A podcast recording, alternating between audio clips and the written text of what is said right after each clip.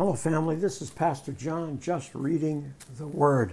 Father, thank you as we've gone through the law that we have seen your character, sometimes frightening, but requiring of obedience. I thank you, Holy Spirit, for giving us insight and understanding, and that we would have application. In Jesus' name, amen.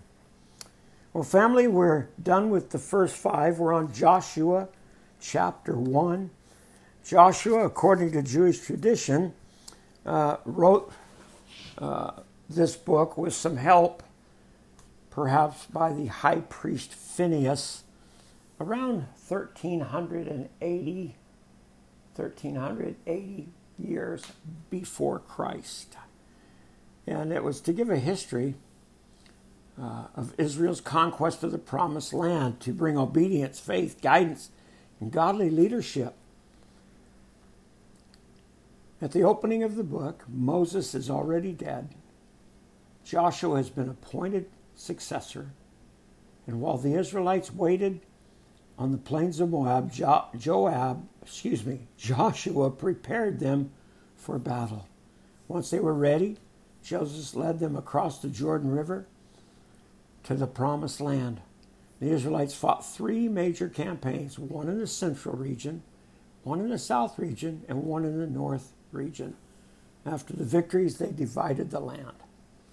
Joshua chapter 1. After the death of Moses' servant, after the death, man, tough morning. After the death of Moses, the Lord's servant, the Lord spoke to Joshua, son of Nun, Moses' assistant. He said, Moses, my servant, is dead. Therefore, the time has come for you to lead these people, the Israelites, across the Jordan River into the land I am giving you. I promised you what I promised Moses.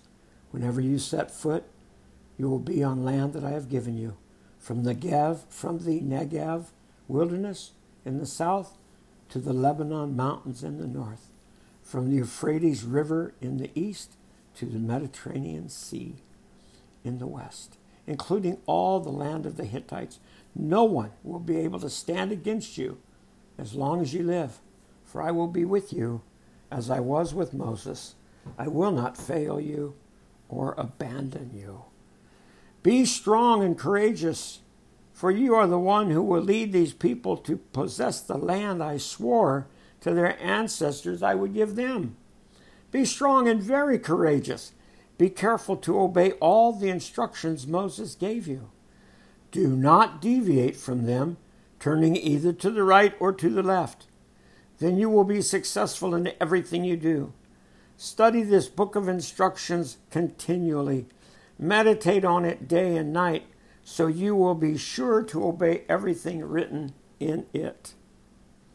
Only then will you prosper and succeed in all you do. This is my command be strong and courageous. Do not be afraid or discouraged, for the Lord your God is with you wherever you go. Praise the Lord. Good word. Joshua chapter 1, verse 10.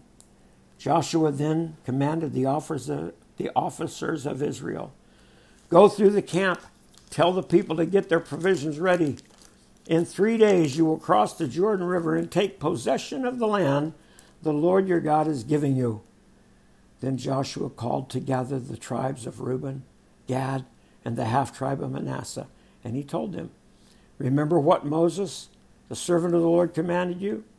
The Lord your God is giving you a place of rest. He has given you this land. Your wives, children, and livestock may remain here in the land Moses assigned to you on the east side of the Jordan River. But your strong warriors, fully armed, must lead the other tribes across the Jordan to help them conquer their territory. Stay with them until the Lord gives them rest, as He has given you rest, and until they too possess the land the Lord their God is giving them. Only then may you return and settle here on the east side of the Jordan in the land that Moses, the servant of the Lord, assigned to you.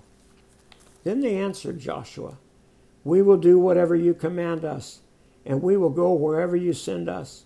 We will obey you just as we obeyed Moses, and may the Lord your God be with you as he was with Moses.